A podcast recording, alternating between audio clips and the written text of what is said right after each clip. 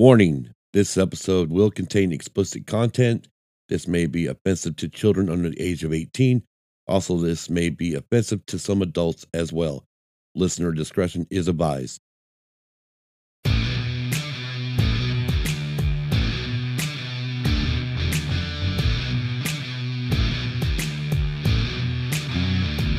Welcome to Use and Abuse of Music Podcast. I'm Scott. And I'm Kim. This is episode 50. Today we're going to be talking about the PMRC Part 2, the illegal Senate hearing, as coined by Dee Snider of the rock band Twisted Sister. However, let's do a podcast update. We are now on Stitcher Podcast. So that means go to Stitcher and find our podcast if you want to listen to it on Stitcher. If you listen to everything else on Stitcher, you can now find us on Stitcher. Search Use and Abuse a Music Podcast on Stitcher, and you will find it. Anyways, now let's find out what is. This day in music history. Today is May 24th, 2019, and in 1969. The Guess Who made their debut on American television, seeing, singing These Eyes and Laughing on American Bandstand. the Beatles with Billy Preston started a five week run at number one on the U.S. singles chart with Get Back, the group's 17th U.S. number one credited to the Beatles with Billy Pre- Preston. It was a Beatles only single that credited another artist, Get Back, was also the Beatles' first single release in true stereo in the U.S. The Archies released their single hit, Sugar Sugar. Bob Dylan's album, Nashville Skyline, peaked at number three on the US chart. The singer's ninth album, it also scored Dylan his fourth UK number one. The album featured Lay Lady Lay, which became one of Dylan's biggest pop hits, reaching number seven in the US, his biggest single in three years.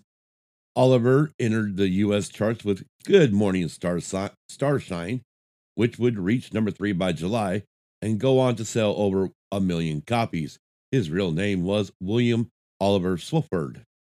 Andy Kim entered the Billboard pop chart for the third time with Baby I Love You. The song will peak at number nine in June and in 1979, the three remaining members of Genesis give the give the fans a thrill by manning the box office and selling their own tickets to an upcoming show at the Roxy in Los Angeles. And in 1989, Weird Al Yankovic recorded Generic Blues, Biggest Ball of Twine in Minnesota, Hot Rocks Polka, Attack of the Radioactive Hams- Hamsters, and Spam. The five tracks also appeared on the soundtrack to his film UHF. the Mavis Staples album, Time Waits for No One, was released. And in 1999, Queen singer Freddie Mercury, who died in 1991, was honored on a new set of Millennium stamps issued by the Royal Mail. Mercury, who, who featured on the 19 pence stamp, was a keen stamp collector, and his collection was bought by the post office in 1993.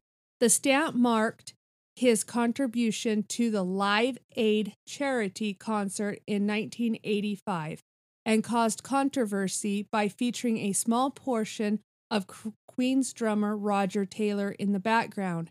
UK stamps, by tradition, only carry pictures of living persons who are members of the royal family. David Bowie wrote and recorded the song What's Really Happening during a live webcast. The song appeared on the album Hours and in 2009, former Wilco guitarist Jay Bennett dies in his sleep from an accidental overdose of prescription painkiller at age 45. Billy Joel was being sued by his former drummer for hundreds of thousands of dollars in unpaid royalties.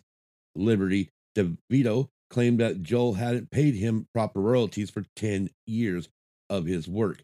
DeVito was Joel's drummer from 1975 until 2005, when he said he was abruptly thrown out of the band. He said, and I quote, People get fired. They get severance or insurance for a certain period of time. I didn't even get a phone call. It was cold. End quote. Happy birthday to the following. Born on this day in 1969, Rich Robinson, guitarist of the Black Crowes, is born in Atlanta, Georgia. Last week in music news. May 16th, Montgomery Gentry will release a new seven song EP called Outskirts on July or June 14th, produced by Noah Gordon and Shannon Houchins. The EP was recorded in September 2017, days prior to Troy Gentry's death in a helicopter crash on September 8, 2017. The new EP includes covers of Merle Haggard's What Am I Gonna Do with the Rest of My Life and Darrell Scott, Scott's You'll Never Learn Harlan Alive. You'll Never Leave Harlan Alive. While King of the World features the guitar chops of Grammy winner Steve Vai. Can't wait for my friends to hear these songs. Whoops, I let's try that one again. And I quote, can't wait for my friends to hear these songs. End quote says Eddie Montgomery. And I quote again, T Roy and I had a blast recording them. End quote. Outskirt track lists and songwriters. Now I took out the songwriters, so we won't worry about that. So here's the track list. It's going to be Outskirts. River Take Me. What am I going to do with the rest of my life? Never Been Nothing Else. You'll Never Leave Harlan alone alive. King of the World featuring Steve Vai. Vai. And Joe's Six Pack. May 17th, the saga of Woodstock 50 continues. Has the cavalry arrived for the for Woodstock 50? A new financial partner, Oppenheimer and Company, has come on board, although the exact capacity in which they're involved isn't entirely clear from the announcement, which describes the company's involvement as quote financial advisor to complete the financing uh, for the festival end quote a source clarified somewhat that the festival has secured financing through oppenheimer although it was unclear how much is money is involved the announcement fol- follows by two days a court declaration that woodstock 50's former financiers Dentsu had no right to cancel the festival as they had attempted to. And I quote, We are thrilled to be on board for this incredible weekend of music and social engagement, end quote, said John Tonelli, Oppenheimer's head of, of debt capital markets and syndication in a statement. And I quote again, we believe in Woodstock as an important American cult- American cultural icon and look forward to its regeneration in the green fields of Watkins Glen this August with all of the artists on the remarkable lineup, end quote. The fate of the three day gathering scheduled for August 16th through 8, August 18th has seemed, has seemed up in the air for weeks or months as a deep rift between Woodstock 50 and Dentsu led to the breaking point of the latter company's attempted cancellation. The same court ruling that said the financiers had no right to cancel the gathering also stated that they didn't have to give back the $17.8 million investment they'd pulled out of a joint bank account if the financial crisis has abated with Oppenheimer's entry into the story. Permitting and permitting and ticket pricing issues have yet to be resolved. Nonetheless, it was the promising development Woodstock 50 needed to keep hope alive. And of course, there's no if about it for co founder Michael Lang, who waxed ebullient over hit this latest development. And I quote, We lined up artists who won't just entertain, but will remind the world that music has the power to bring people together, to heal, to move us to action, and tell us the stories of a generation, end quote, Lang said in a statement. And I quote, We look forward to putting on an incredible festival. Words cannot express how appreciative Woodstock 50, the artists, the fans, and the community are to Oppenheimer for joining with us to make Woodstock 50 a reality. End quote. The announcement of Oppenheimer's involvement included a promise that tickets will go on sale shortly. May 18th, Duncan Lawrence from the Netherlands wins Eurovision 2019. May 19th, Scorpions start writing for potential new album in 2020. May 20th, it appears that Vinnie Vincent has canceled yet another comeback show. The page selling tickets for the former Kiss guitarist June 7th Speedball Jam concert at SIR, SIR Studios in Nashville has been removed from Vincent's website. A representative for SIR confirmed that confirmed to Ultimate Classic Rock that the show wouldn't would won't be happening at the venue, explaining that it had been pulled from the schedule this morning and that its only involvement with the with the event was to rent the space to Vincent. There's no word on whether or not the show will be rescheduled at another venue. May 21st, Blake Shelton says his creative mom has, and I quote, taken her artwork to the next level with chickens and the animals that poops breakfast, end quote. That's what it says. It says poops. That's what the article said. May 22nd. Next year marks 20 years since the release of Papa Roach's major label debut, Infest, and the group has plans to celebrate the album's anniversary. The album, which was certified triple platinum in July of 2001, is the second album from Papa Roach and the one that broke them on a mainstream level off the back of the all time hit single, Last Resort. Singer Jacoby Shaddix spoke with Z93 at the Sonic Temple Festival over the weekend, re- revealing, and I quote, 2020, we're going to be cel- we're going to celebrate the 20th anniversary of our album Infest. And so, April 25th, 2020, we have we will be having a celebration, end quote. Now, music purchases this week. On Friday, May 17th, I went over to our local, local Goodwill as it had been a while since we'd been there. I looked at the records and found a few, but decided against it because I found a Sony dual cassette tape or tape deck for a home stereo system. While walking up to the register, I noticed about 15 or more bags filled with vinyl records, and they were priced each bag at $5.99 or $5.99. So I looked, picked up two bags. Once Kim got off of, off of work, we went back over, picked up two more and a CD. Upon leaving, we talked about Saturday, May 18th, because it was the 50% off entire store day over there. Well, we knew we had to be over there by 7:30 a.m. as on the 50% off days they open at just 8 a.m. or at 8 a.m. on at Goodwill.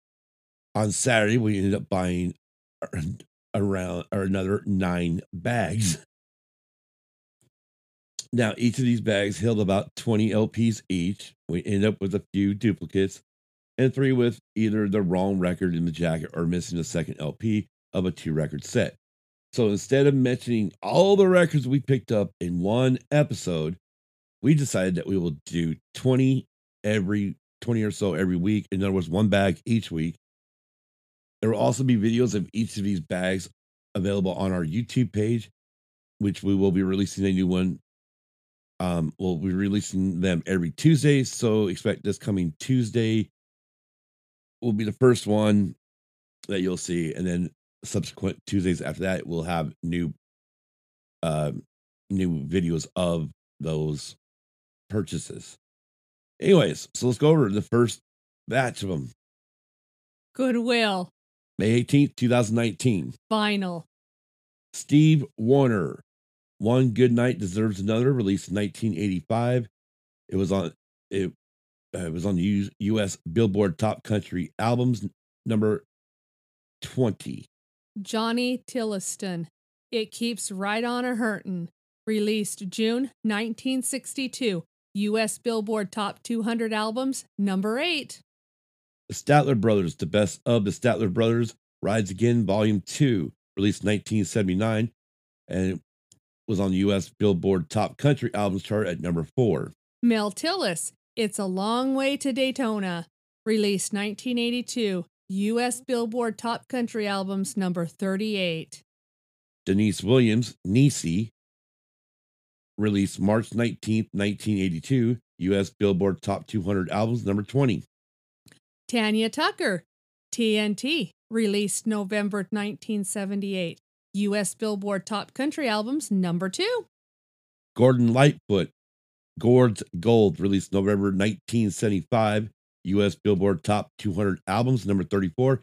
And U.S. Billboard Top Country Albums chart, number 15. Barbara Mandrell, In Black and White, released April 30th, 1982. U.S. Billboard Top Top Country Albums, number seven. Barbara Mandrell, Get to the Heart, released August 19th, 1985. U.S. Billboard Top Country Charts, number 25. Rita Coolidge, Anytime, Anywhere, released March 1977. U.S. Billboard Top 200, number 6, and U.S. Billboard Top Country Albums, number 23. Razzy Bailey, Razzy, released 1980. U.S. Billboard Top Country Albums, number 12.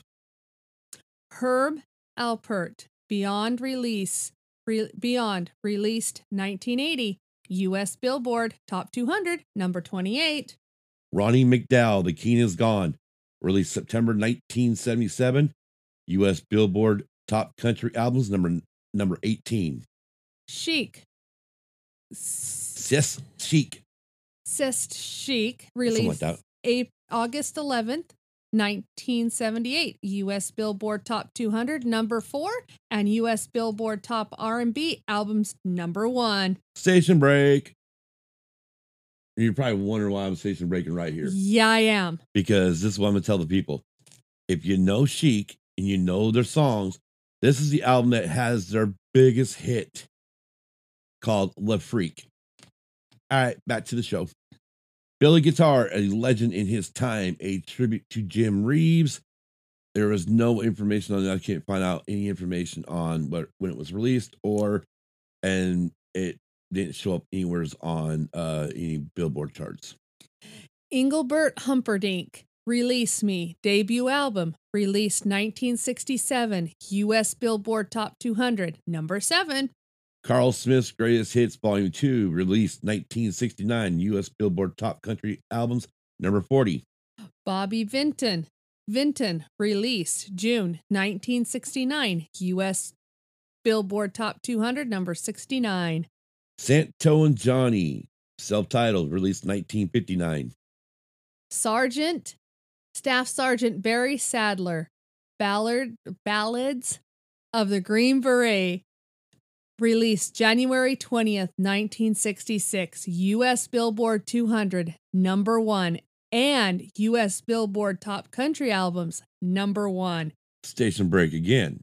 Now, this is because if you guys remember, this was part of her 50 album part. It was part of the 50 album challenge we did a few about a month ago, probably now. That when we told you about, and this was on there. So this is actually our second copy of this album. Anyways, back to the show. May 17th, 2019. CD. Now, station break again before we get into this. This one here is an amazing. I can't I can't believe this is at Goodwill. Okay, this first of all, this is still Goodwill, but this is Friday. I didn't as you can tell, those albums that we just mentioned were just off because we got so many of them. I just went with the first batch and they're all from Saturday. But this CD I decided I had to put on this episode now because we got this on the Friday and this is crazy. But right back to the show. This is a CD I picked up, and this was at Goodwill for like two dollars. Matter of fact, I have it right here next to me. Two dollars and ninety nine cents. Three dollars for this CD. Bohemian Bohemian Rhapsody, the original soundtrack, released October nineteenth, two thousand eighteen. U.S. Top Rock Albums number one and U.S. Billboard 200 number two. And yes, this is the soundtrack to the movie. That was at Goodwill already. Wow. What a week it has been for music purchased. Here is your second warning. This part of the show may be offensive to some people and not suitable for children under the age of 18. Listener discretion advised. Now, let's get into our main topic. PMRC, P, PRMC eh, part, PMRC. I, I I typed it wrong. Sorry.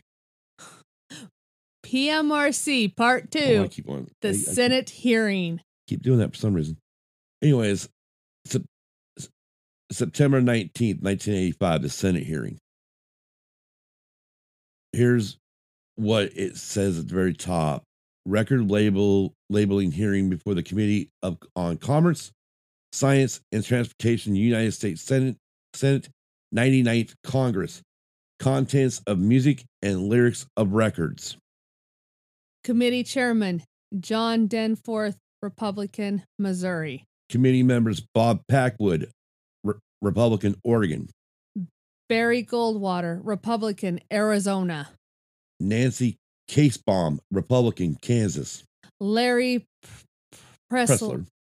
Republican, South Dakota. Slade Gorton, Republican, Washington. Ted Stevens, Republican, Alaska.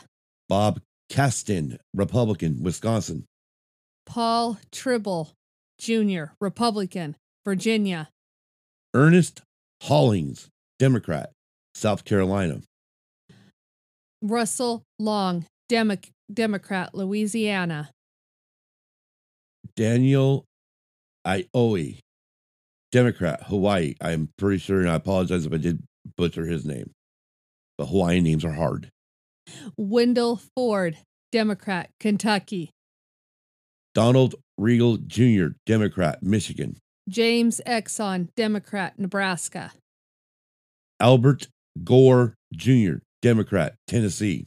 And John Rockefeller The fourth. IV, Democrat, West Virginia. In this first part, we'll hear opening statements from Chairman Danforth, Senator Hollings, Senator Trible, and Senator Gore. After we hear this part, we'll provide our statements on what we heard and what we take away from these opening statements. Take it away, Chairman Danforth. hearing is on the subject of the content of some, and I want to underscore the word some, not all, rock music, which uh, it is. Uh, it, has been pointed out by a number of people has really uh, broken new ground as to the content of, uh, of music and the lyrics uh, that are used in music. There have, I, I suppose, always been uh, cases of songs that are suggestive in one way or another. However, um, certain rock music that is now uh, being sold deals very explicitly with uh, sexual subjects. Some music glorifies uh, violence of various in various forms, sexual violence. Some music um, advocates the use of drugs, drug abuse, and so on. So the, the reason for this hearing is not to promote any legislation. Indeed, I don't know of any suggestion that any legislation be passed. But to simply provide a forum for airing the issue itself, for ventilating the issue, for bringing it out in the public domain. The concern is that the public at large should be aware of uh, the existence of, uh, of this kind of music and the fact that it is now available to kids and that kids of all ages are able to buy it. It's my understanding that various private groups have been uh, holding discussions with people who are in the um, music publishing uh, and the music industry to try to uh, achieve some sort of understanding with respect to the labeling of records so that at least the whole family knows what's in them and not just um, the child who buys the record. That seems to me to be a reasonable suggestion. Uh, but the point of this hearing is not for me to make any particular suggestions, but to simply provide a forum so that the whole issue can be um, brought to the attention of the American people. I want to say a word about this hearing. Uh, we have a number of witnesses. They have all been given specific uh, time limits for their testimony, as is always the case in Commerce Committee hearings. it's going to be necessary for me to enforce those time limits strictly, and therefore I would ask the witnesses to do so voluntarily. Your prepared texts of your statements will be included in the record automatically. You don't even have to ask for permission for them to be in the record. They will be included in the record automatically. Um, so you don't have to take some of your time asking permission. Uh, it will be done. Um, with respect to the content of the statements, uh, to describe what's in the music that's in question uh, will, I'm sure, require some witnesses to use words and uh, describe things that uh, will shock the sensitivities of, of, many of us in this room and many who are watching these proceedings on television. And I just wanted to warn you of that in advance um, so that, you know, if, children have the TV on, they can, uh, or their parents can know what's, what's in store for them. Um, I want uh, witnesses to be able to inform the Senate of their points of view and the facts as they know them. But I would also hasten to say to witnesses that when you go beyond description and uh, needlessly uh, use uh, expressions that may be in bad taste, this really is a this is a hearing of a, of a Senate committee, and this is the, the government of, of the people of this country. It's really theirs, and uh, I would hope that standards would be used to the extent possible in your uh, discussions and in your testimony, which bears that in mind. Senator Hollings. Chairman, I first uh, want to commend our Parents Music Resource Center Group for bringing this to the nationals, or let's say nation's attention. I've had the opportunity to uh, attend a, a, showing, you might say, a presentation of uh, this porn rock, as they call it. In the test of pornography, one of the things to look at is that it does not have any redeeming social value. Uh, they could be an exception here because having attended that pres presentation, the redeeming social value, I find that it's inaudible. You, I have a hard time understanding it. And Paul, since I traveled the country for three years and they said they couldn't understand me, maybe I could make a good rock star. I don't know. but in all candor, I would tell you it's, it's outrageous filth. Uh, and we've got to do something about it. I, I take the tempered approach and commend it of our distinguished chairman. And yet I would make the exception that if I could find some way constitutionally to do away with it, I would. I noticed on the uh, media yesterday morning uh, something about a tax bill. I've looked into that. That does not pertain to this particular hearing. But we do know that uh, the matter of the broadcast airwaves uh, gives more or less the most limited of protected speech because the airwaves do belong to the American public. They invade the privacy of the homes, and we do know under the law of pornography that children are given a special protection.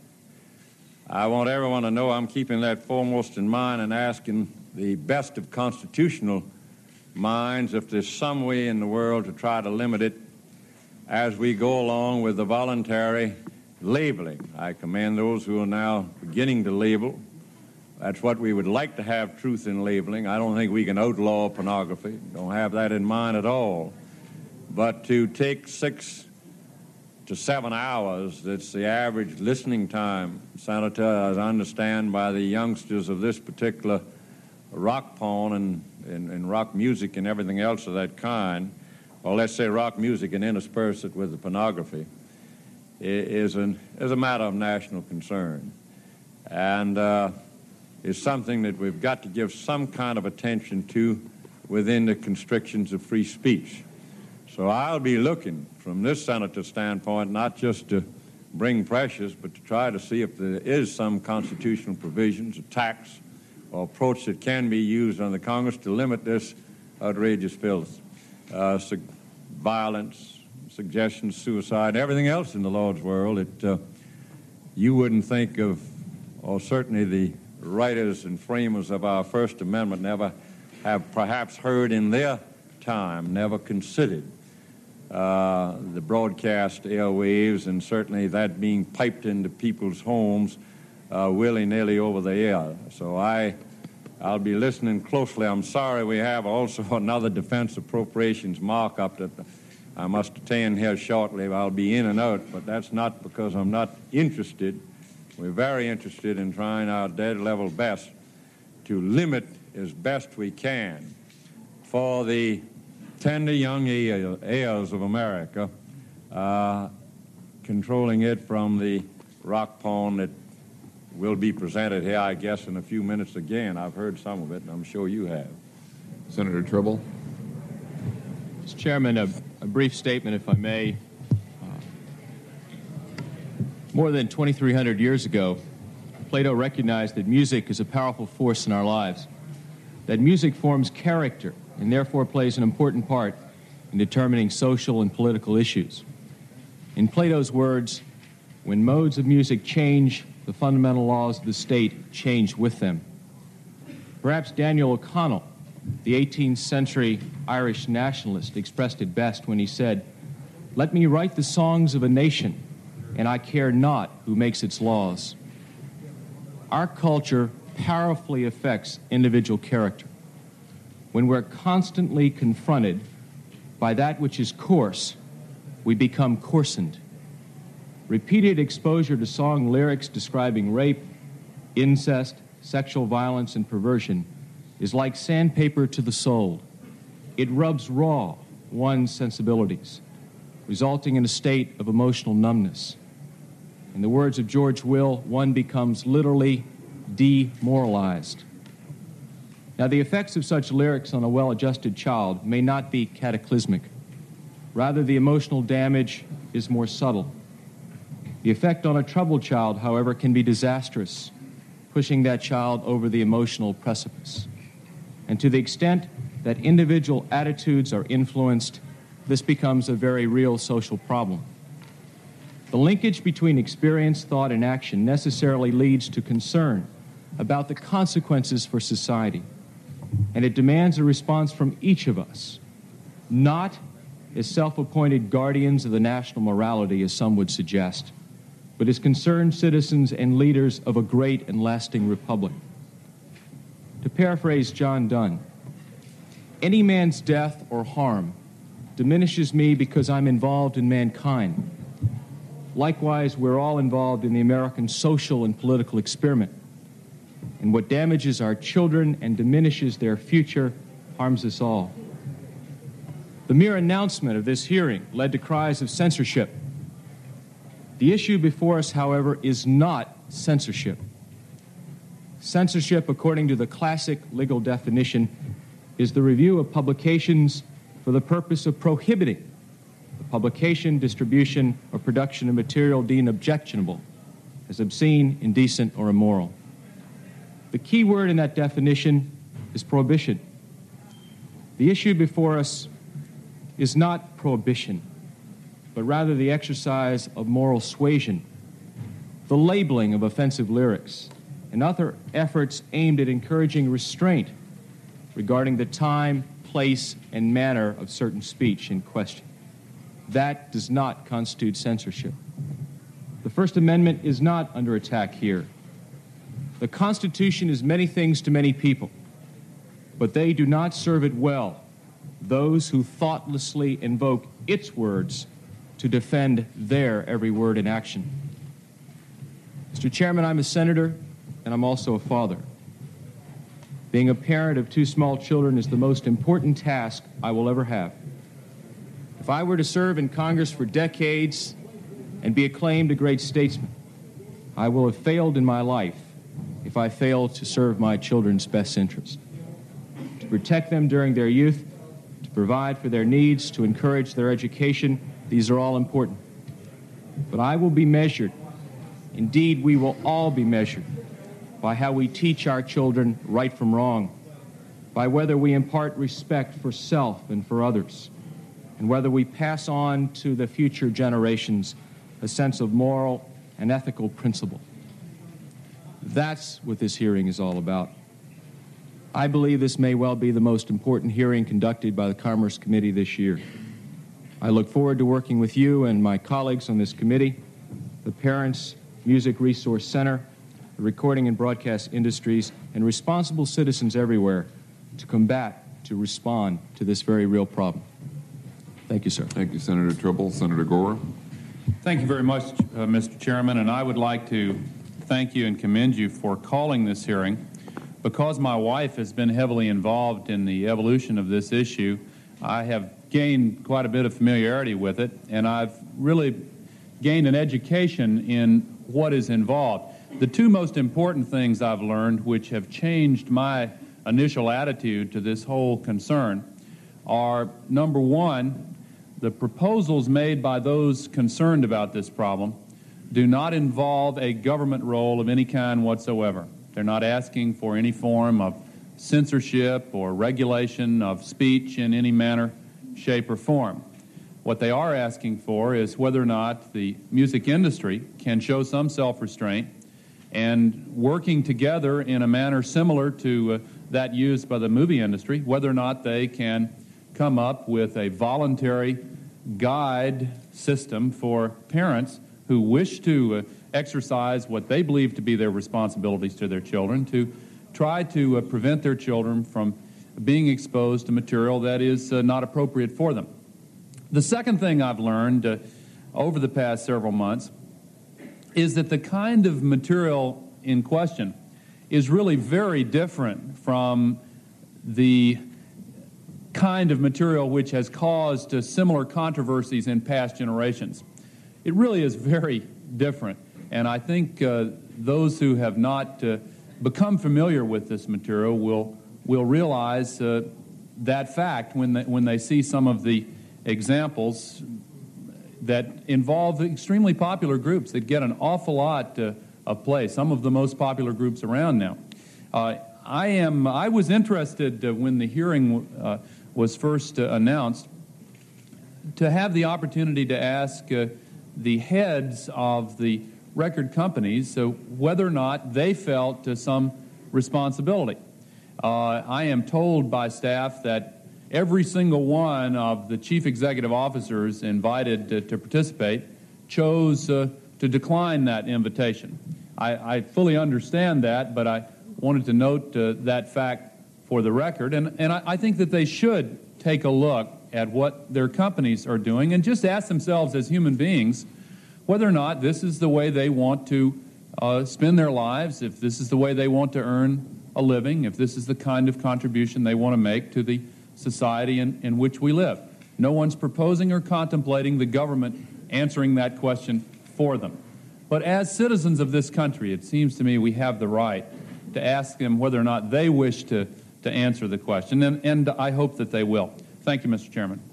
Senator Gore, thank you very much. I, I want to uh, point out that uh, we have received, I have received a letter from uh, Mr. Robert McConnell, Vice President of CBS, um, stating that uh, he uh, received the invitation to appear here too late to prepare his testimony and that he is very interested in the hearings and would be willing to appear at some later hearing.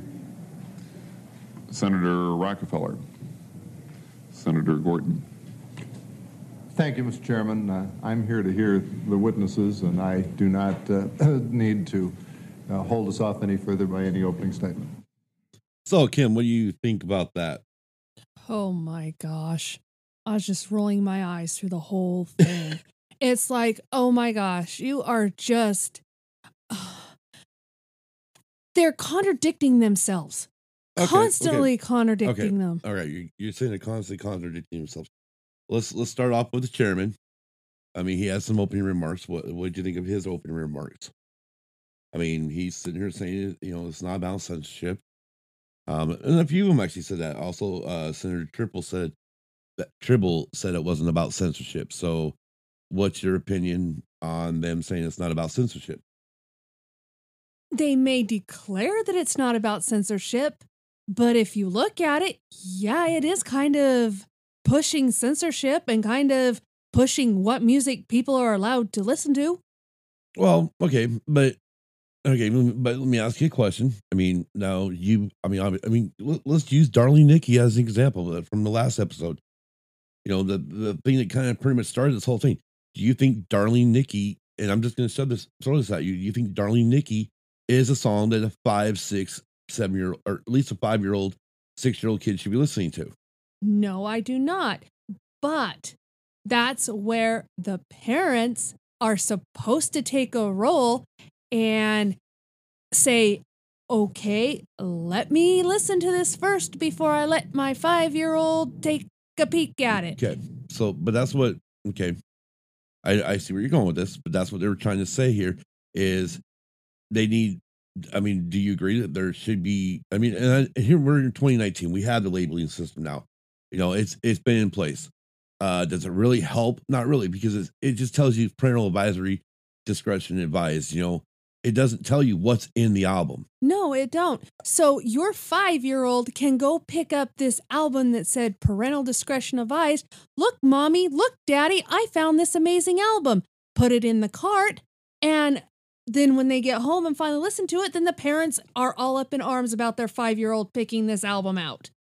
Right. Okay. So, I mean, as far as I go, I mean, Senator Hollings, what a, uh, he, if he could constitutionally, he'd find a way to ban it. Yeah, which I mean, he, he just want to ban rock music. yeah, which is ridiculous because rock music is art. It is art. Well, I mean, if you're gonna, if you're gonna, if you're gonna ban rock music, then you better ban R and B. You better ban um country western. You better ban it all. Yeah, exactly. I mean, you might as well- and also ban hymns. Yeah, exactly. If you're going to ban one music genre, you've got to ban them all. All right, and then then the point he made that uh according that kids are listening to this for six to seven hours a day, and I'm like, hold it, wait a minute. You know, I I, I remember back in my time, you know, I mean, I you know we went to school roughly about what seven to eight hours. Yeah, we did. Okay, uh, I got up in the morning, got showered. I didn't listen to music at that point in the morning. Then you know maybe when I was driving, you know, started driving. Yeah, I was listen. I listened to go pick, when I go pick up my friends. I listen that little point there, but you know, and then after school, when school was out, I mean, if it was football season, I had football practice. We didn't. I didn't listen to music, you know, and then I had to go home, eat dinner, have homework. Uh, once got done with man, I might have had an extra two hours of that, maybe two hour, one to two hours that evening to listen to music. Maybe three if I'm lucky. Yeah, I never, I didn't figure out where he got those stats either because yeah, I I mean- was like you. Uh, And I also had homework. I also was wound up in after school activities. I also had other family obligations that were put in place. And there was no time to listen to any music for any amount of time, let alone seven hours. The only time I ever listened to music was maybe couple hours on the weekends. The longest is if we're on a road trip, and even then, I fell asleep during half of it. Okay, and then the other thing uh, he was talking about uh, how the you know radio waves you know it pretty much coming to the privacy of the home. Okay, here's the problem though: is even back in 1985 and before. Uh, I mean, first of all, we're talking about don't let oh, probably about the only there's only a couple songs on the Filthy, Filthy 15 that were even on the radio. You know, is really when it comes down to it. You know, he's talking about well, you got this radio. Okay, first of all, dude, the FCC by then even then was was finding radio stations for uh playing language over the air. You know, the FCC was already all over that stuff, so there was no need. You know, again, you don't have radio, if radio stations are playing stuff with bad language in them, then they get fined. You know, that's what that is in place for. That's what the FCC's for. A parent, a parent, a person will make a complaint to FCC, and that station gets, you know, they get dogged for it. You know, they they will send an FCC person to to that area to listen to that to that station for a while, And if they hear anything questionable, then they'll get a hold of the station and either give them a warning or give them a fine. Yeah, it also brings up the question though. I do understand that if there is something wrong with the radio, you know, if something unprofessional, as we call it, comes across radio, such as language or a comment. Howard Stern. but But but I mean the thing is with with Howard with Howard Stern real quick, and I'm just gonna throw this out there, is he was fined. He was constantly f- being fined. His radio stations were being fined. He was constantly losing his job because he was being fined. Well, yeah. And again, it all goes back to choice. If you don't want your kids listening to the radio, don't have it in your house. Uh, I don't really have no much comment for. I don't have no comments for Trible. Um, besides the fact that we're we're we're talking 2,300 years ago from 85, and then uh, probably about 800 years ago, and then um, I don't know if you got anything about on Trible. What did Plato and the other one have to do with the hearing at all? Not nothing in my book. That's what I thought. Okay. All that was was a stupid, unnecessary history lesson. Yeah, pretty much. All right. Um, then we get to uh, Senator Gore. Um, of course, he makes the he he lets you know that you know he he he got he became known of this because of his wife. Um, but you know, uh, as he as he put in there, uh, he he said that the the PMRC PMRC wants no uh government role yet. Okay, but here's my thing. But we're having a hearing. Yeah, exactly. So if you don't, that's the other contradiction that I was going to bring up. He stated the government doesn't want any role in it, but like you said, we're having this hearing to see if we can get Right, I labels mean, on this these things, these records, well, these CDs, these tapes, whatever was there. Right. I mean, well, I mean, at this point here, you're wasting taxpayer dollar. Yeah, you are. Okay, which you know we know, and as everybody knows, the Republicans and Democrats all have a good of they know how they can waste. They know how to waste taxpayer dollars. We know that. Yeah, they do. today. Um, and then uh, one thing I do agree with him on is a is a rating, system just like the movies. You know, I don't see the problem with a P, a G, PG. I mean, eventually we got PG thirteen, uh, and an R rating, and then it, of course NR or you know triple X if you want to go like with 2 Live Crew. You know, I mean, I don't have a problem with the rating system. Well, I don't either. I think the And really, rating, I think. Uh, go ahead. I'm sorry. I think the rating system is a good idea because it's even on video games nowadays. Right. You know, you've got MA, mature audiences. Right. But I mean, I, I again, I, I don't see why we can't just use the same Dane rating system that we have all the way through, you know, that are on movies, you know, and come up with the same point of it. You know, if I mean, I, I'd say most albums are pre are pretty much PG thirteen. Yeah, they are. They are pretty much pre- PG 13 due to the content. Right. That would have been a better solution than hol- holding this hearing and wasting taxpayers' money. Now, the only other thing I I was kind of you know I, I was kind of like with Senator Gore on this one is I did find it interesting that no record company executive showed up, um, and then of course then we get an excuse from the CBS Records guy of why oh I just got my invitation too late. No, dude, you your secretary you told your secretary to hold it and give it to you late so you can write some bullcrap uh excuse and send it to the Senate. I mean, I'm sorry, they all knew when it was going down. So he, I mean, it was all over the news. It was all, you know, everybody knew this hearing was coming up. So again, that's just a lame excuse for not being there. Well, yeah, to me, it just shows that the record companies didn't want to show up to the hearing because they didn't want to deal with it. Right. Well, because they, they feel they have, I mean, in their book, they have no control over it. Yeah. You know, but then again, we could talk about they, they also admitted not having any control over Payola, which most of our fans don't know about, but there's a great podcast about that. But that's pretty much Payola was is where they were paying disc jockeys to play albums or see or play singles to give make them number one. Yeah, exactly. But um, and then the only thing I have, only thing I want to add on about Gorton there was he didn't he didn't want to waste any more time. Then why say anything? Rock, Senator Rockefeller did it fine. He he you know went like you know did this shush shush or whatever you know to prove that he didn't want to talk.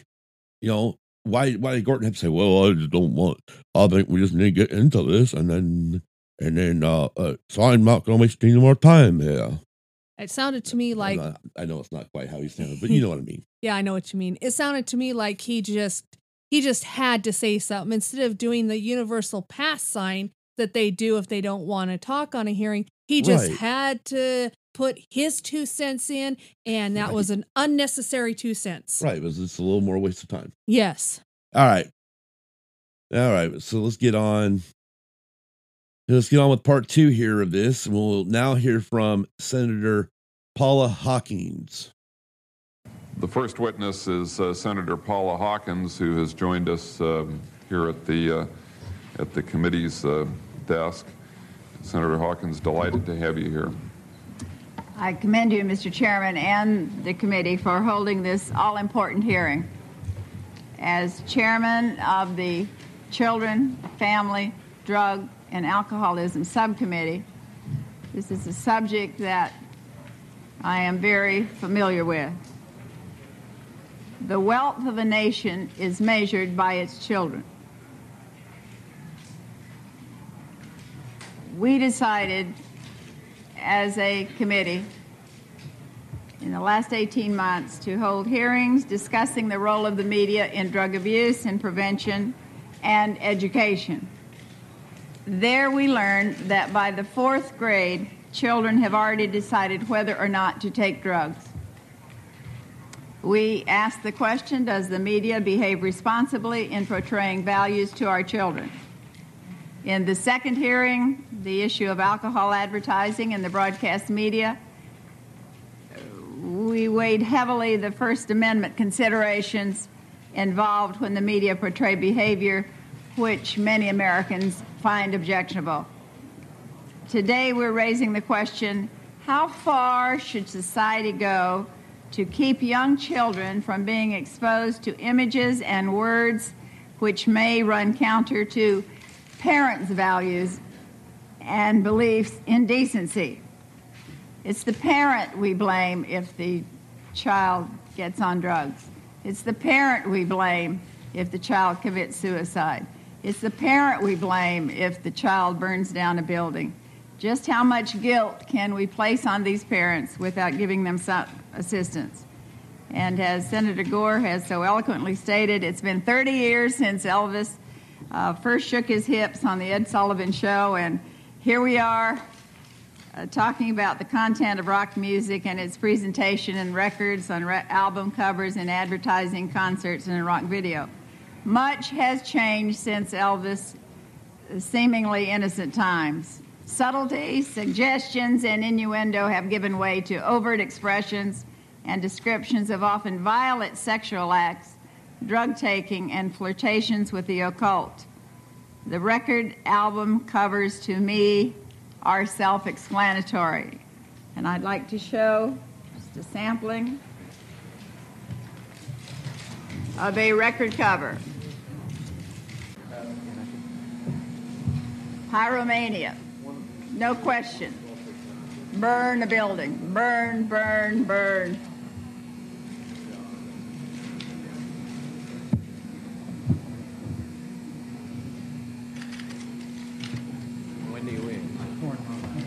Porn rock. I, it's my life. And I love sex. With obviously a lot of fire and chains and other objectionable tools of gratification in some twisted minds. There is no question about the message, and I still hear art is art, and in America, artists are supposed to be free to express themselves.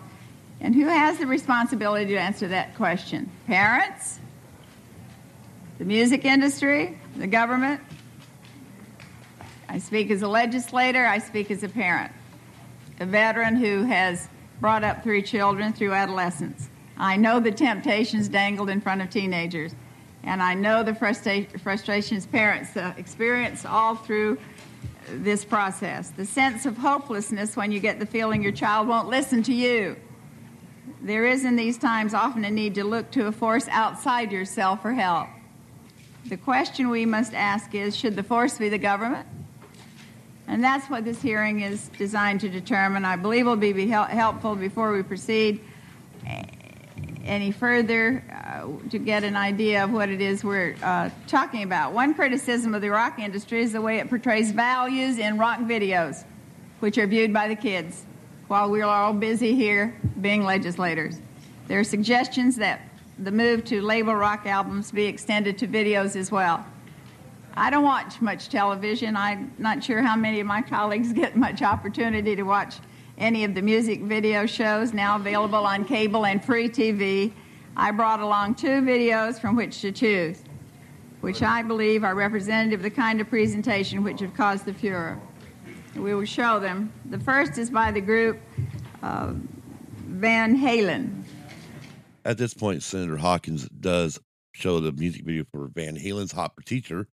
Um, it does play in the actual Senate hearing, but I'm not going to let it play just because I don't really want to get hit with copyright. Uh, so at this point, they're watching the music video up to the guitar solo for Hot for Teacher. That video.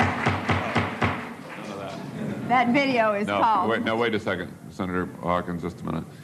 No, this is a very uh, large crowd today. We have allowed people in beyond the capacity of this room. We're not going to have any demonstrations, no applause, no demonstrations of any kind.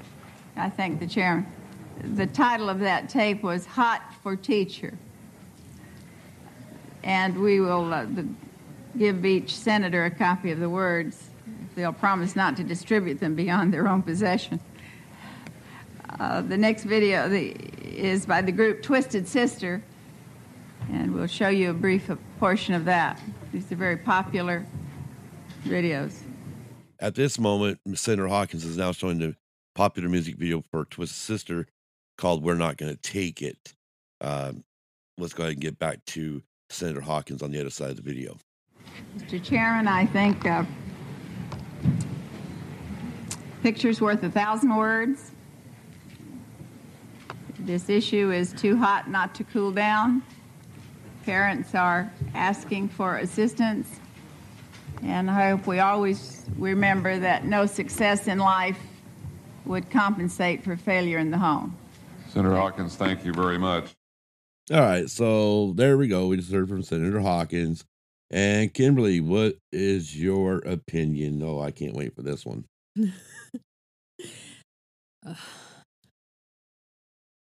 All she's doing is she's p- placing the blame on someone else instead of the parents. It is the Oh. parents' responsibility to let their children know what's wrong and what's right. It's not the media that decides that who decides to push the drugs. And I'm sorry, a fourth grader, a fourth grader decides to take drugs. I don't think so.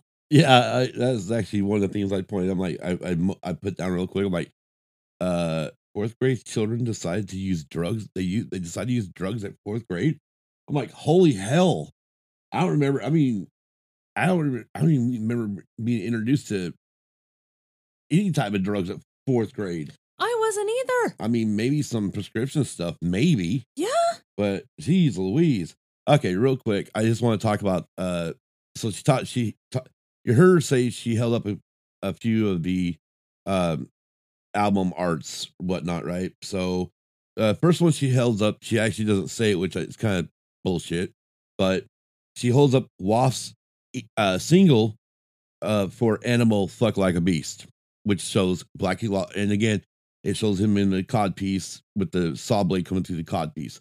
Um, these will be also I will find uh, uh pictures of these online of her showing these of her actually showing these. I'll try to find pictures with her and these pieces and get them pasted on our Facebook, Twitter, uh, not Twitter. I mean, yeah, Twitter and um Instagram. Okay. Uh, then the other one she talks about Pyromania by Def Leppard, and I mean, honestly, I mean, I guess what if you guys think about it, if you think about the Pyromania Pyromania album cover, well, I guess in a way she's right. The Taliban must have got must have used that album cover for the reason why they attacked the Twin Towers on 9-11. That must be where he got the idea was Pyromania. I'm joking, by the way. I'm not being fucking serious about this. Burn built burn a building. No, the album's called Pyromania, honey. It's showing something exploding. It just happens to be on the building. Okay. Then I know you want what you want to say. I said, and how does she know that that album cover was not somebody demolishing a building that was old? That's true. Well, it's because it does show a sight, though. It does show a sight on the building. Anyways, but see, they're taking it down with a rocket launcher. Probably. Anyways, then I don't, did you catch it? I don't know if you caught it or not, but just before she holds that Wendy O. Williams one up, there's a dude who goes, Wendy O. Williams, porn rock. Yeah, I heard that. Did you hear that? Okay. I mean, I, I was like, you know, you catch it, you're like, oh my gosh. So she doesn't even know what the hell she's holding up. No, she don't. So some dude, somebody else is telling her what to say. yeah. in my in my opinion. Um, then this is what gets me. She's saying that the government needs to be involved in this. Yet, rewind back, and Senator Gore said that the PMRC wanted no government role in this. Yeah, exactly. So all she's trying to do is she's trying to push this issue and trying to push these guys to to vote to have the government involved in all this, which is bullshit because it goes against everything of the gov not only what Gore said, but also of the government taking over our lives and telling us, well, you can listen to this and you can listen to that. No, you can't listen to this. Let alone telling everybody that the parents have no responsibility for what they teach their kids?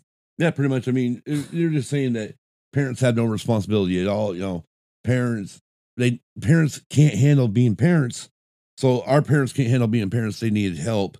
I mean, again, I agree. Again, I'm not. I mean, I'm not going to sit here and say that the labeling system hurt anything because it really didn't. You know, it. I mean, the only thing it did do was made companies like Walmart decide that they weren't going to carry none of this stuff um, even though the labeling system was never meant for um, you know you had to be 18 to buy this stuff even though a lot of stores did that you know so anyways so here's just these so you got anything else you want to add on about what she was talking about No, no yes no maybe no no no. I mean, the only thing that she did say that she did talk about or do was is she brought up that she's gonna hand out the lyrics to Hot for Hot for Teacher. Um, I thought about reading them, and I guess, um, but if you guys just search them out, I mean, are there's a few parts where, yeah, I guess you know they could be mis. Well, I mean, they are miscues. They they are meant in a different way. Like, um, hey, I heard you missed us. We're back. I brought my pencil. Give me something to write on, man. That can be that be, can be taken two ways. Now, obviously, a young adolescent, uh, teenage boy is thinking sexual, Well, yeah. but then again, that it had nothing to do with it. I mean, hell, I was already thinking sexual in that song the minute I first heard it. Well, yeah. You know, but that was because I was in that age bracket for that crap. Yeah. You know, my hormones were going 300 friggin' miles an hour. Yeah. You know, I was noticing everything about girls. Well, yeah. You know, so I mean, it wasn't like it wasn't like I needed a damn uh a Song. to help me, but you know, I mean, as far as yes, there are. I mean, I know, I know some kids are affected differently by songs, and some kids, you know, could use the songs to make them commit suicide and all that stuff. But again, I think what we on this one here, it's just it's funny listening to these adults, especially when she brings up the part of Elvis shaking his hips, and that was the other thing. Um, and and that there's a big difference between songs of then to songs of of, of at least 1985, and it's like no, the biggest, the main difference really is is just the description of what's going on Well, yeah. Because I mean, again, like I said last week, you know, you could take the song "Stuck Onto You," and that can be severely sexual. Yes, it can. I'm gonna stick like glue, hmm cause I'm uh, stuck onto you. I mean, Yeah. I mean that could be sexual. I mean, I'm sorry, Yeah, good. it's because it was written in 19 what six, fi- 50s. I think it's fif- 1950. I don't yeah. remember. I don't know. Anyways, we're we're not trying to make this one an hour and a half like we did last week. Um, so hey, give us your guys' thoughts on what you heard today. Don't listen to what we, you know, don't this is just our opinions. Give us your thoughts. Let us know what you think of both of these sections that you just heard. You know, tell us what, what you took from each of the senators when they were given the ones that did give opening statements. Give us your thoughts on this. Um, I, if I can, I will try to find. Uh, actually, we'll talk about that here. Just if I can, I'll, I'll, I'll try to find some videos and get them posted up on my YouTube page, on our YouTube page, so you guys can see what was going on at that time. Um, otherwise, you know, again, give us your thoughts about what you heard heard on this episode, on the first section with the opening statements from the senators, all the way through the last, uh, the first witness being uh, Senator Paula Hawkins. Um, you can email us, tweet us, leave a post on our Facebook page. If you don't want to leave these things or emails is kind of like direct messaging, so you don't have to worry about that. But if you don't want to leave a a, per, a personal tweet or or a tweet where everybody can see it, or a Facebook post where everyone can see it, then go ahead and DM it, DM us. You know, I will check the DMs and you can DM us on DM us on Instagram. But we'd like to hear from you and hear your thoughts. Next week, we'll be hearing more from the Senate hearing. Uh, we decided that we will play most of the Senate hearings just so you'll be able to hear the words yourself from these people involved in this hearing. Also, we will be posting pictures on again, pictures on Instagram and Facebook regarding the album covers Senator Hawkins showed. And on YouTube, we will add the Van Halen, Van Halen's Hot for Teacher, and Twisted Sisters. We're not going to take it music videos to our light video section. Um, and if I can, I will try to see if I can pull these. I only paid for so how we got this in, is I paid for the audio, the MP3 file of the Senate hearing off of C-SPAN. Now there, if you go to C-SPAN, you can see the whole five hour show. Um, but there is some of this stuff that's actually been put on YouTube. So I will try to find those videos. I'll try to like them and maybe I'll throw them into a folder uh entitled PMRC Senate hearing. I think that's what I'll go with. PMRC. So look for PMRC Senate hearing folder um, on our YouTube page, and you should find hopefully the opening statements from the uh, chairman and uh, three or four senators, including Senator Gore, and then a clo- and then Senator Paula Hawkins' uh, testimony which would probably include the music videos. Just so you know, so you'll probably actually see those on YouTube. Um, I'm not, don't think they've copied strict any of those things, but hopefully they're on there. Um, if not, let me know, and I will help direct you guys. Or if not, uh, let me just let me know, and I'll maybe we'll post up. Uh, I'll post up a link to the C-SPAN page, also. That way you can kind of, if you want, maybe you don't have to watch the whole five hours, but you'll get an idea because pretty much what you heard today was, was taken right off the first uh pretty much the first 30 35 minutes of 35 minutes worth of the senate hearing okay so other than that again like i said next week we will hear more from the senate hearing but as for this episode goes let's get the hell out of here in closing we would like to thank you all for downloading this episode if you are a new listener and haven't subscribed, please click the subscribe button. If you subscribe, you will be notified when a new episode becomes available. Another way to help our podcast is by giving us a five star review. It will help new listeners find this show when they are looking for a new podcast to listen to. Also, you, our listeners, can share this show on your own social media accounts to help spread the word about this podcast. Thanks again to all our current and longtime listeners. Used and Abused can be found on the following social media platforms Twitter at Used Abused Pod, Facebook at Used Abused Pod, Tumblr, Used Abused Pod, Instagram, Used and Abused Pod, and it's spelled out A N D. YouTube, Used and Abused Pod, Email used and abused pod at gmail.com again and is spelled out A N D.